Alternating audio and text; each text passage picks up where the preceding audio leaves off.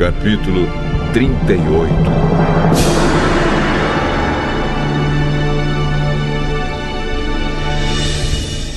Depois disso, no meio da tempestade, o Senhor deu a Jó a seguinte resposta: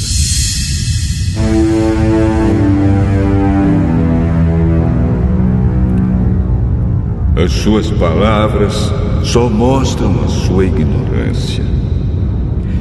Quem é você para pôr em dúvida a minha sabedoria? Mostre agora que é valente e responda as perguntas que lhe vou fazer. Onde é que você estava quando criei o mundo? Se você é tão inteligente, explique isso. Você sabe quem resolveu qual seria o tamanho do mundo e quem foi que fez as medições? Em cima de que estão firmadas as colunas que sustentam a terra? Quem foi que assentou a pedra principal do alicerce do mundo? Na manhã da criação, as estrelas cantavam em coro e os servidores celestiais soltavam gritos de alegria. Quando o mar jorrou do ventre da terra, quem foi que fechou os portões para segurá-lo? Fui eu que cobri o mar com as nuvens e o envolvi com escuridão. Marquei os seus limites e fechei com trancas as suas portas. E eu lhe disse: você chegará até este ponto e daqui não passará. As suas altas ondas pararão aqui. Jó, alguma vez na sua vida, você ordenou que viesse à madrugada e assim começasse um novo dia? Você alguma vez mandou que a luz se espalhasse sobre a terra, sacudindo os perversos e os expulsando dos seus esconderijos? A luz do dia mostra as formas das montanhas e dos vales, como se fossem as dobras de um vestido ou as marcas de um sinete no barro.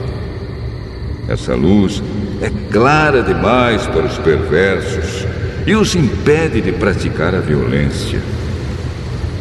Jó, você já visitou as nascentes do mar? Já passeou pelo fundo do oceano?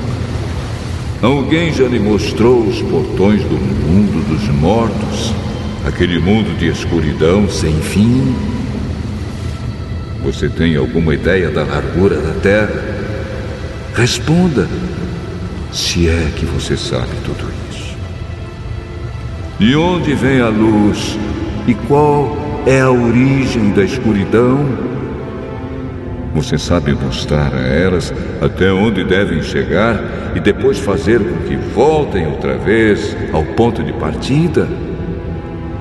Sim, você deve saber, pois é bem idoso e já havia nascido quando o mundo foi criado. Você alguma vez visitou os depósitos onde eu guardo a neve e as chuvas de pedra que ficam reservadas para tempos de sofrimento e para dias de lutas e de guerras? Você já esteve no lugar onde nasce o sol ou no ponto onde começa a soprar o vento leste? Quem foi que abriu um canal para deixar cair os aguaceiros e marcou o caminho por onde a tempestade deve passar? Quem faz a chuva cair no deserto em lugares onde ninguém mora? Quem rega as terras secas e despovoadas, fazendo nascer nelas o capim? Será que a chuva e o orvalho têm pai? E quem é a mãe do gelo e da geada, que faz com que as águas virem pedra e que o mar fique coberto por uma camada de gelo? Será que você pode amarrar com uma corda as estrelas das 7 cabrinhas ou soltar as correntes que prendem as três Marias. Você pode fazer aparecer a estrela d'alva, ou guiar a ursa maior e a ursa menor.